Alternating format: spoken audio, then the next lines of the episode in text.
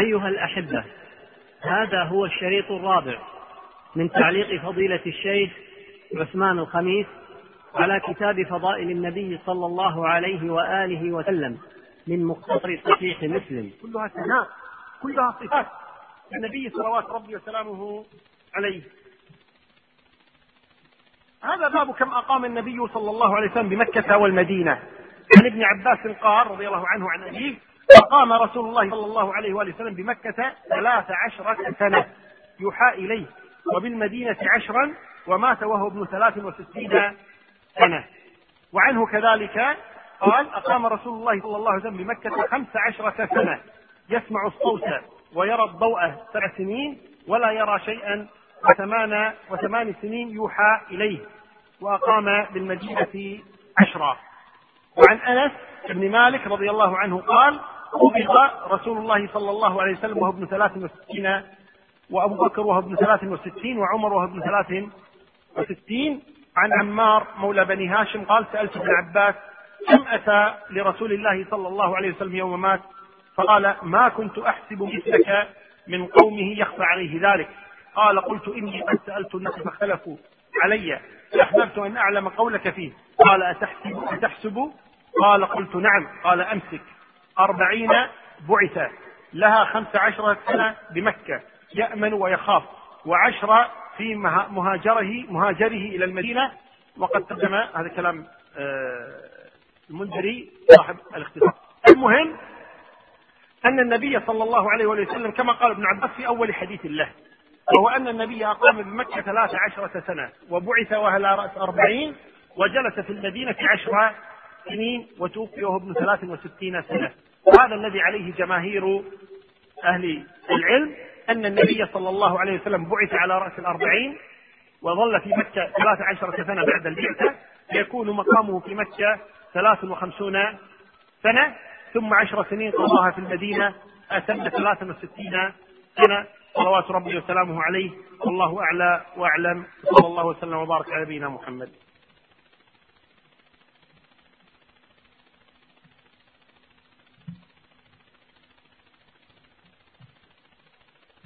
عندنا الجائزة.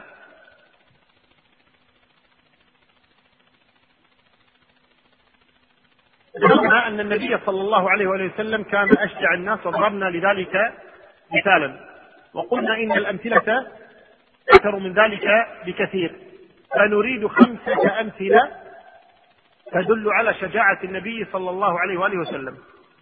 خمسة أمثلة تدل على شجاعة النبي صلى الله عليه وآله وسلم. واحد اثنان. كم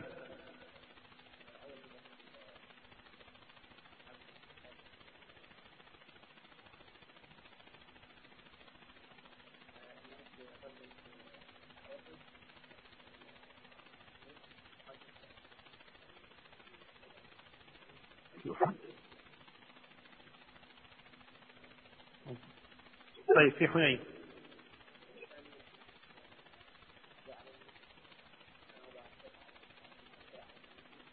نعم أراد أن يضربه. قال من يعصمك مني؟ قال الله. جيد.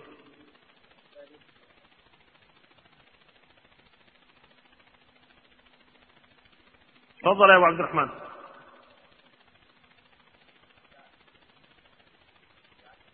يوم حنين.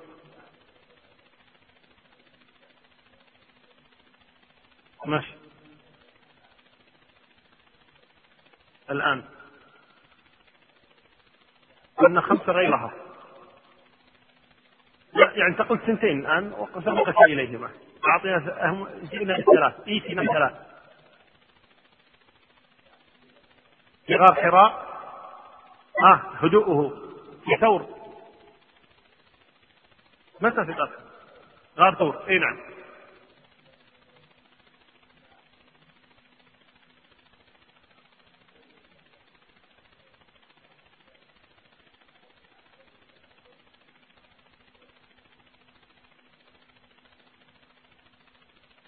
إنانه يعني؟ مشيها فيها لا خلينا نشوف غيرها خلينا نشوف غيرها.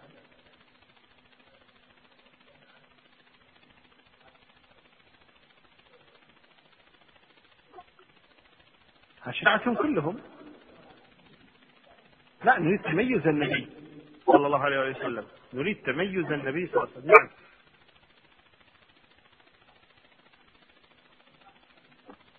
خلينا نشوف جئنا بجديد.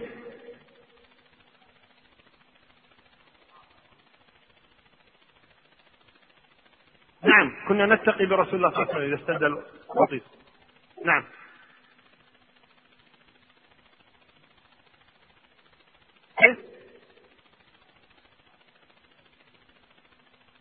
اي لما جاء اميه بن خلف أبي بن خلف لما قتله النبي صلى الله عليه وسلم جيد.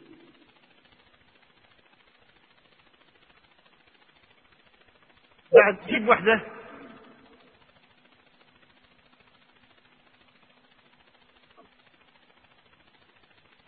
واحدة بس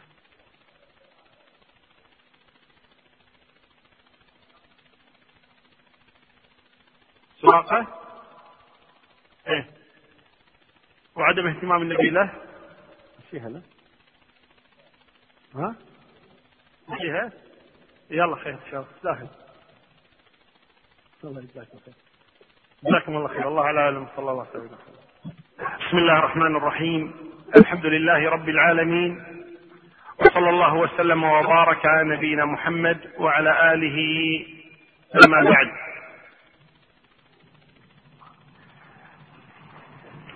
ما زلنا في قراءة مباركة لصحيح الإمام أبي الحسين مسلم ابن الحجاج ابن ثابوري القشيري رحمه الله تعالى. وهذا الكتاب كتاب صحيح الإمام مسلم. اختار لكم إخوانكم في هذه الدورة الأبواب الخاصة بفضل النبي محمد صلى الله عليه وآله وسلم. وهذا باب إذا رحم الله أمة فرض نبيها قبلها. عن أبي موسى الأشعري رضي الله عنه قال قال رسول الله صلى الله عليه وآله وسلم إن الله عز وجل إذا أراد رحمة أمة من عباده قبض نبيها قبلها فجعله لها فرطا وسلفا بين يديها. وإذا أراد هلكة أمة عذبها ونبيها حي فأهلكها وهو ينظر فأقر عينه بهلكتها حين كذبوه وعصوا أمره. إن الله جل وعلا أرسل الأنبياء مبشرين ومنذرين وأنزل معهم الكتاب فمن مصدق ومن مكذب أي من الأنبياء.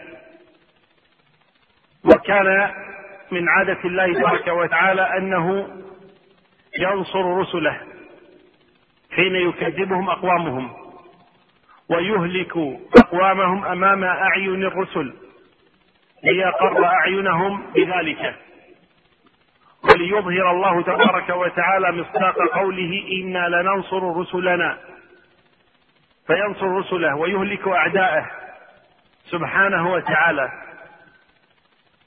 وإذا كان هذا حال الله تبارك وتعالى مع الأنبياء فيما سبق وقد أخبر النبي صلى الله عليه وسلم أمته تطيبا لخاطرها ورحمة بها ان الله سبحانه وتعالى يقبضه بين أيديهم لدلالة أن الله تبارك وتعالى راض عن هذه الأمة.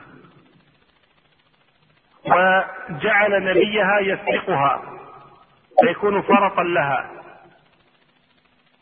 فهذا دليل رحمة الله بهذه الأمة.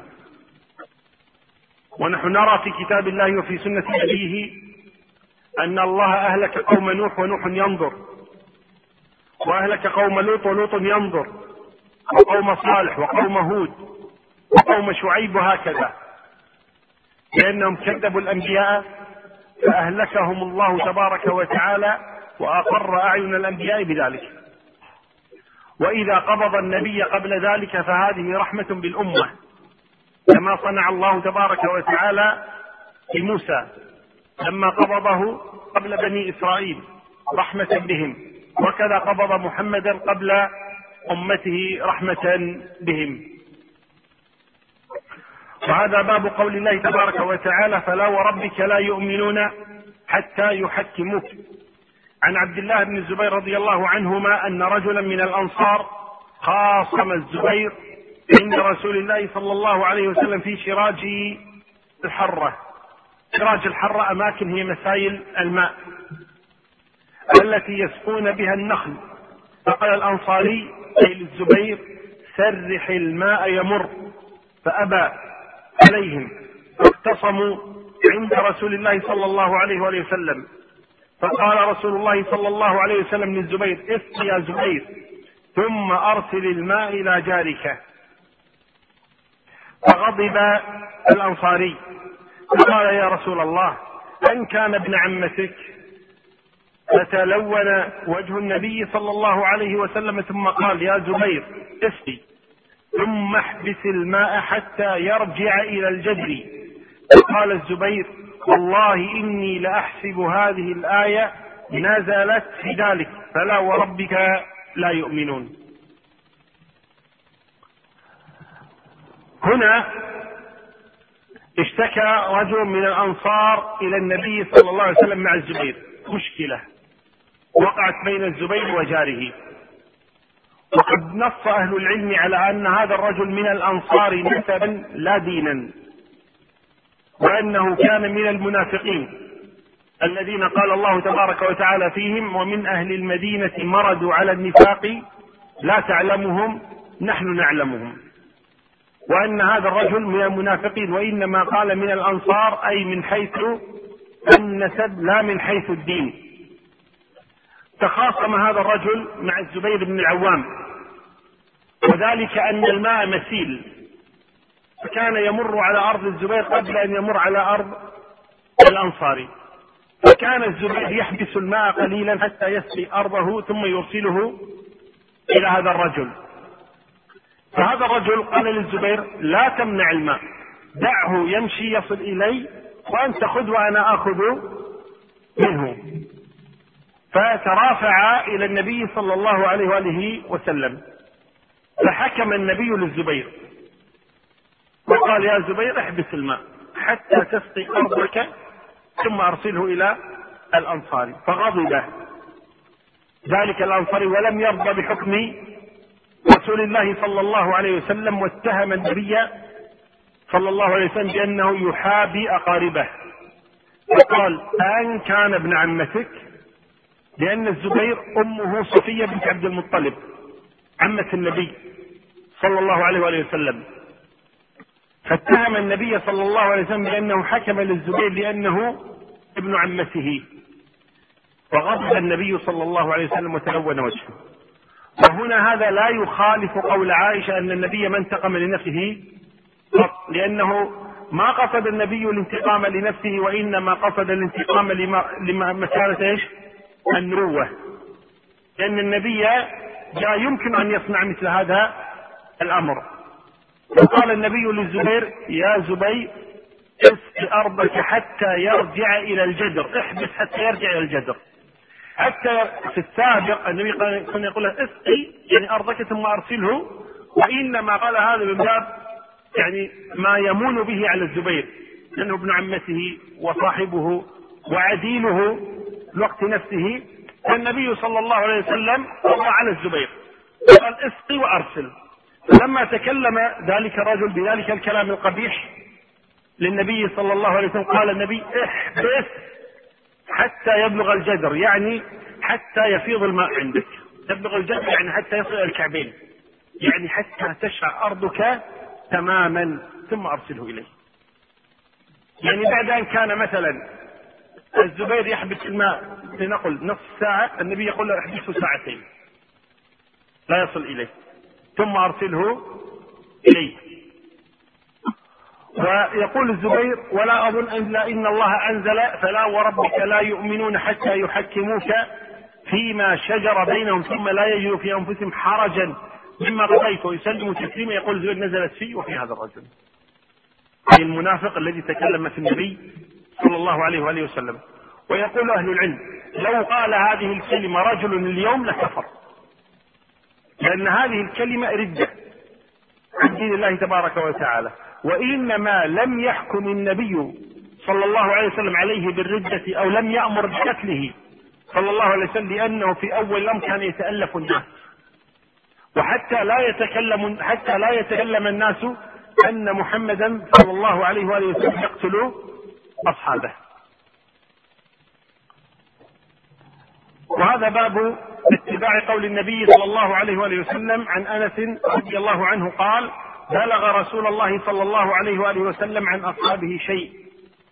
فخطب فقال عرضت علي الجنة والنار فلم أرك اليوم في الخير والشر.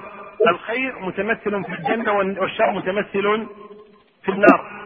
ولو تعلمون ما أعلم لضحكتم قليلا ولبكيتم كثيرا. قال فما أتى على أصحاب رسول الله صلى الله عليه وسلم يوم أشد منه.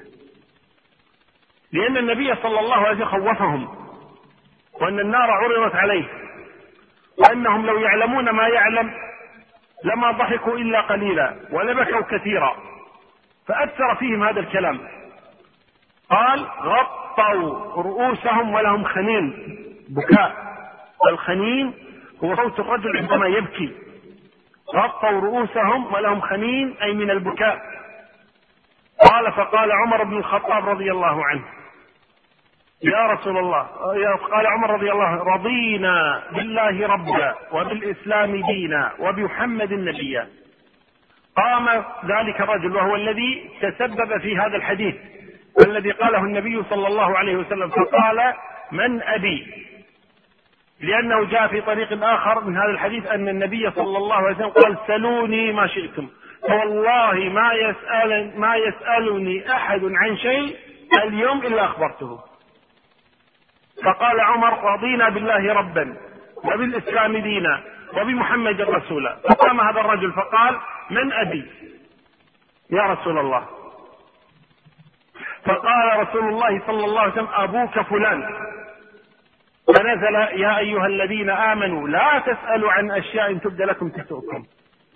وذلك أن ذلك الرجل كان يظن في أمه شرا وأنه ليس من ظهر أبيه الذي ينسب إليه.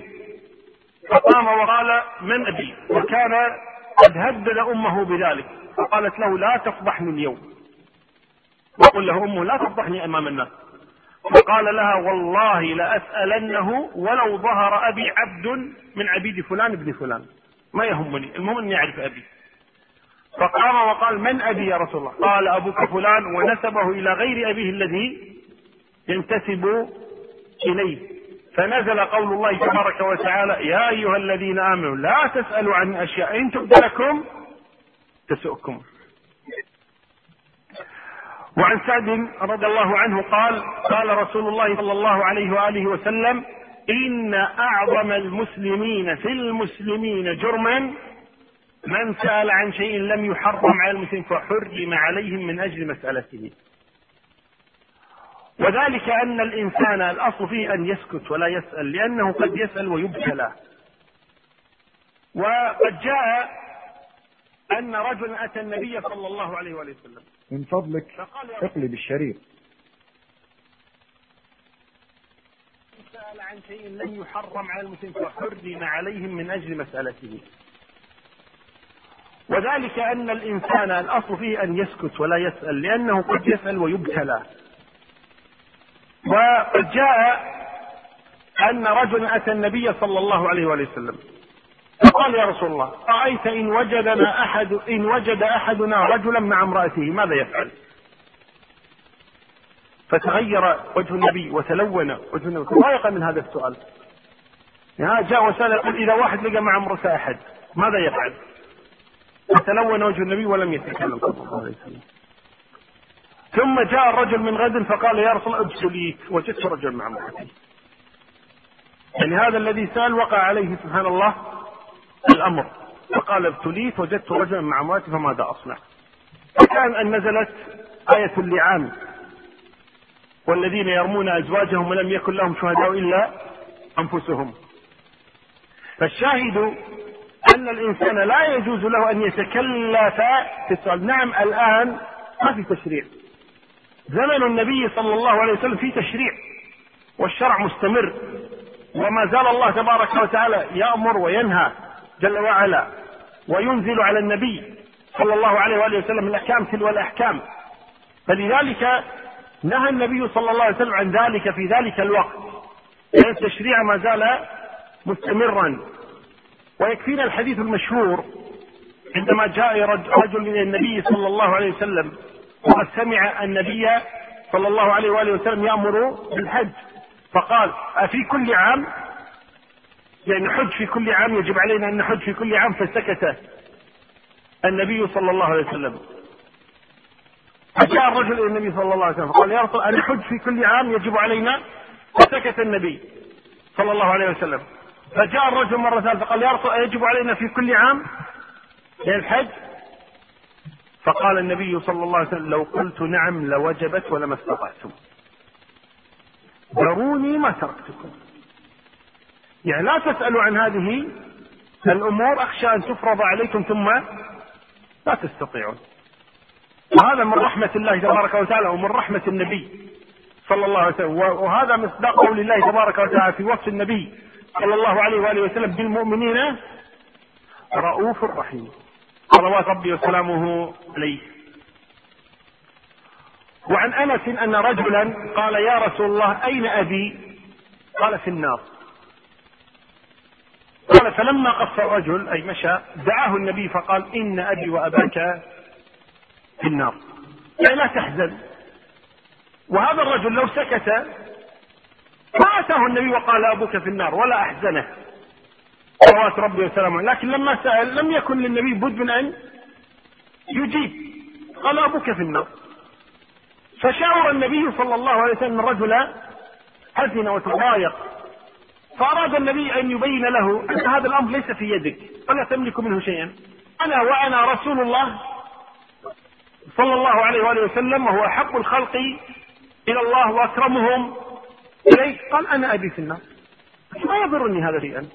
قال أبي وأبوك في النار. وهنا بعض أهل العلم قال كيف يكون الرسول صلى الله عليه وسلم في النار وهو من أهل الفترة فذكر أهل العلم أن قريشا لا تعتبر من أهل الفترة لماذا؟ قالوا لأنهم على دين إسماعيل. ولذلك كانوا يعرفون كثيرا من أمور الشرع.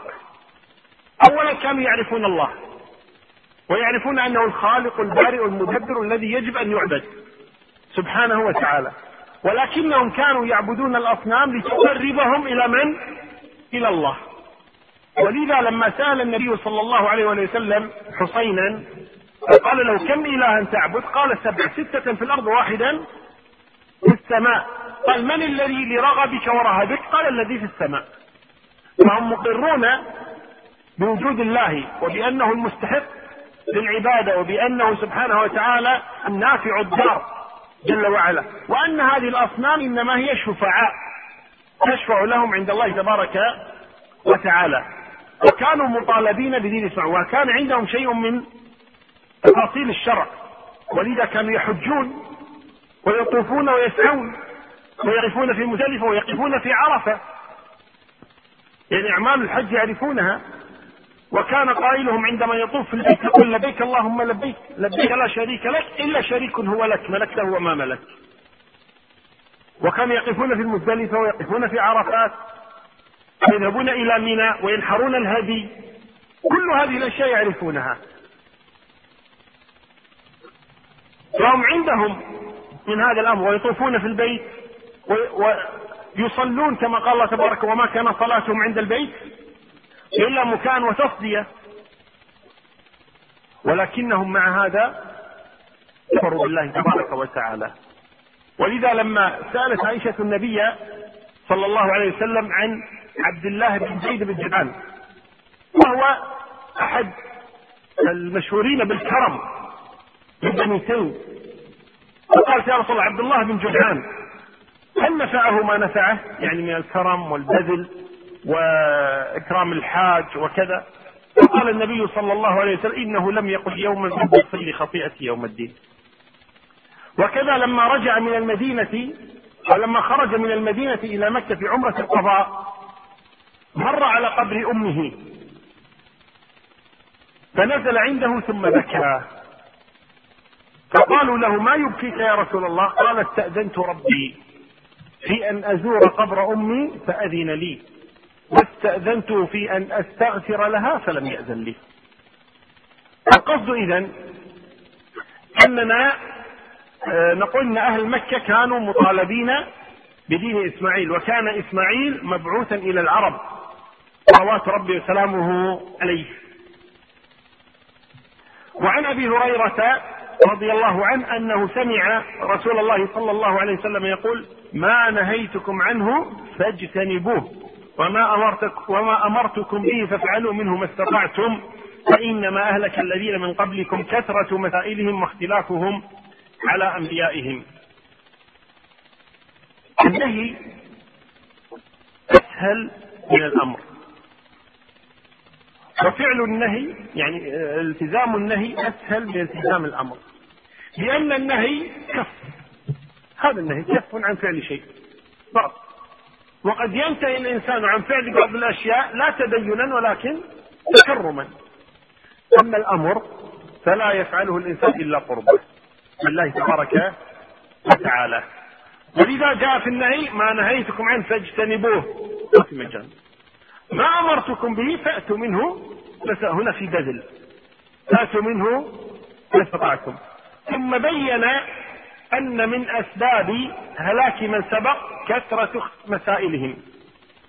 واختلافهم على أنبيائهم وذكر في هذا مثال هو ما ذكر الله في كتابه العزيز عندما قال موسى لقومه إن الله يأمركم أن تذبحوا بقرة. فلو أنهم ذهبوا إلى أي بقرة عندهم وذبحوها كانوا قد نفذوا الأمر. ولكنهم تعنتوا شددوا فشدد الله عليهم. ما لونها؟ أول شيء ما هي؟ ما لونها؟ ما هي؟ حتى ضاق عليهم الأمر. الأصل في المسلم إذا إذا أمر بأمر أن يأتي به وإذا نهي عن شيء ينتهي به. ويحضرني في هذا مثال بعض الناس أحيانا يأتي ويسأل سؤالا. فيقول مثلا غسل الجمعة هل هو واجب أو مستحب؟ صلاة ركعتين عندما أدخل المسجد هل هو واجب أو مستحب؟ الشرب قائما. هل هو مكروه أو محرم. وغير ذلك من الأمور يأتي يسأل حرام أو مكروه واجب أو مستحب. وقبل أن تجيبه اسأله سؤالا. لماذا تسأل هذا السؤال؟ إذا كان هذا السؤال من باب التعلم أنه يريد أن يعرف هل هو واجب أو حر أو أو مستحب هل هو مكروه أو محرم فقط من باب العلم. هذا شيء طيب. والإنسان يتعلم أمور دينه. أما إذا كان الإنسان يسأل هل هو واجب أو مستحب؟ فإن كان واجبا فعله وإن كان مستحبا لم يفعله. حرام أو مكروه؟ إن كان مكروها فعله وإن كان حراما اجتنبه. ما هكذا ينبغي أن يتعامل الإنسان مع ربه؟ إلا ما آتاكم الرسول فخذوه وما نهاكم عنه ما أمرتكم به فأتوا منه ما استطعتم وما نهيتكم عنه اجتنبوا هكذا يجب على المسلم أما أنه كأنه يقول إذا حرام أترك إذا مكروه أفعل. إذا واجب أفعل إذا مستحب لن أفعل. ما هكذا ينبغي أن يتعامل الإنسان مع ربه سبحانه وتعالى. أمرك؟ افعل. نهاك انتهي. مكروه أو محرم هذا إذا ضاقت الأمور. إذا شيء محرم شيء مكروه ومجبر على أحدهما خذ المكروه. واجب ومستحب. ولا بد أن تترك أحدهما اترك المستحب. أما إن الإنسان إذا مكروه يقدم عليه وإذا مستحب يتركه ويهمله هذا لا يصلح أن يكون يعني تصرف المسلم. وعن طلحة بن عبيد الله رضي الله عنه قال مررت مع رسول الله صلى الله عليه وسلم بقوم على رؤوس النخل. فقال ما يصنع هؤلاء؟ قالوا يلقحونه يجعلون الذكر في الأنثى فيلقح. فقال رسول الله صلى الله عليه وآله وسلم ما أظن يغني ذلك شيئا. قال فأخبروا بذلك فتركوه. فأخبر رسول الله صلى الله عليه وسلم بذلك فقال إن كان ينفعهم ذلك فليصنعوه. فإني إنما ظننت ظنا فلا تؤاخذوني بالظن ولكن إذا حدثتكم عن الله شيئا فخذوا به فإني لن أكذب على الله عز وجل. هذه القصة أن النبي صلى الله عليه وسلم مر على قوم يلقحون النخل. النبي بلده ليس فيها نخل اللي هي مكة. بواد غير ذي زرع. أهل المدينة لا فيها زراعة ويعتمدون على الزراعة كثيرا. فمر يوم في المدينة وإذا هم يلقحون النخل. فقال ماذا يصنعون؟ قالوا يلقحون. فقال أظن أنه إذا لم يلقح ممكن تخرج الثمرة يعني مو لازم التلقيح يعني. فبعض الناس الذين سمعوا هذه راحوا أخبروهم. الرسول صلى الله عليه وسلم يقول تلقيح مو شرط. تثمر بدون تلقيح. فتركوا التلقيح. فشيص ما خرج الثمر فقال يا رسول شيخ أنا ما لي ذنب. أنتم أعلم بشؤون دنياكم. إنما ظننتم ظنا. فاذا أخبرتكم شيء من أمور الدنيا إن شئتم خذوا به وإن شئتم دعوا وإذا حدثتكم عن الله فخذوا في اني لا اكذب على الله سبحانه وتعالى. وهذا يبين لنا أن النبي بشر صلى الله عليه وسلم ولا يعلم الغيب. صلوات ربي وسلامه عليه. هذا حتى يشرع للناس أنه إنما يعني آه، يجب عليهم اتباع النبي صلى الله عليه وسلم فيما كان شرعا. واما إذا كانت من أمور الدنيا فالنبي صلى الله عليه وسلم لم يلزمهم بشيء من ذلك صلوات ربي وسلامه عليه. وعن أبي هريرة رضي الله عنه قال قال رسول الله صلى الله عليه وسلم والذي نفس محمد بيده ليأتين على أحدكم يوم ولا يراني ثم لأن يراني أحب إليه من أهله وماله معهم. قال أبو إسحاق إبراهيم بن سفيان المعنى فيه عندي لأن يراني معهم أحب إليه من أهله وماله ثم لا يراني. وعن أبي هريرة رضي الله عنه أن رسول الله صلى الله عليه وسلم قال من أشد أمتي لي حبا ناس يكونون بعدي يود أحدهم لو رآني بأهله وماله. أسأل الله أن نكون منهم. لا شك أن كثيرا من المسلمين بل كل المسلمين بلا استثناء يتمنون أن لو رأوا النبي صلى الله عليه وآله وسلم. ولكن هكذا اختار الله تبارك وتعالى اختار أناسا لصحبته واختار أناسا لمتابعته دون صحبة الله أن يثبتنا, يثبتنا وإياكم على هذه المتابعة لكن الشاهد أن النبي صلى الله عليه وسلم يقول يأتي الناس من من الناس أقوام يتمنى أحدهم لو يراني بأهله وماله.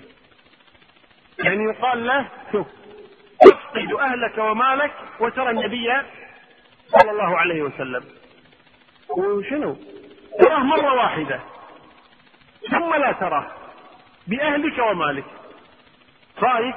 يقول ما عندي مانع، المهم إني يخبر النبي أنه سيكون أقوام كذلك. وهذا لشدة حب حبهم للنبي صلى الله عليه وآله وسلم ومع هذا ما رسموا تمثالا للنبي. ولا رسموه على حائط ولا شيء ابدا. لأنهم كانوا يعلمون بتحريم ذلك. وإلا لو كان الأمر يعني تباح فيه الصور كأن النبي صلى الله عليه وسلم على الاقل يقول جعلوا لي تمثالا فيراني الناس أو ارسموا لي صورة فيراني الناس لم يفعل شيئا من ذلك ولا فعل أصحابه شيئا وإنما يكفيهم أنهم إيش؟ يصفونه. صلوات ربي وسلامه عليه فطالما ان حرمنا من رؤيته في هذه الدنيا فنسأل الله تبارك وتعالى أن يجمعنا وإياكم يوم القيامة تحت لوائه وأن آه، نسعد برؤيته ثم نشرف برؤية وجه ربنا في الجنة. تبارك ربنا وتعالى والله أعلى وأعلم وصلى الله وسلم وبارك على نبينا محمد وأخيرا نقول جزا الله تبارك وتعالى خيرا جميع الحاضرين والحاضرات والمتابعين لهذه الدورة العلمية التي يسأل الله جل وعلا أن ينفع بها وأن يجعلها ذخرا لنا يوم أن نلقاه سبحانه وتعالى وأن يجزل الثناء والأجر لجميع من ساهم في إنجاح هذه الدورة وأخص بالذكر آه، إخوتنا في لجنة بيان ومشرف للزكاة الذين أشرفوا على هذه الدورة وسعوا في إنجاحها. وأخص بالذكر أخانا نصف العصفور حفظه الله تبارك وتعالى وجميع من آه، ساعده من إخوانه. وأشكركم أيضا جميعا على حضوركم وحسن استماعكم. نفعكم الله ونفع بكم. والله أعلى وأعلم وصلى الله وسلم وبارك على نبينا محمد.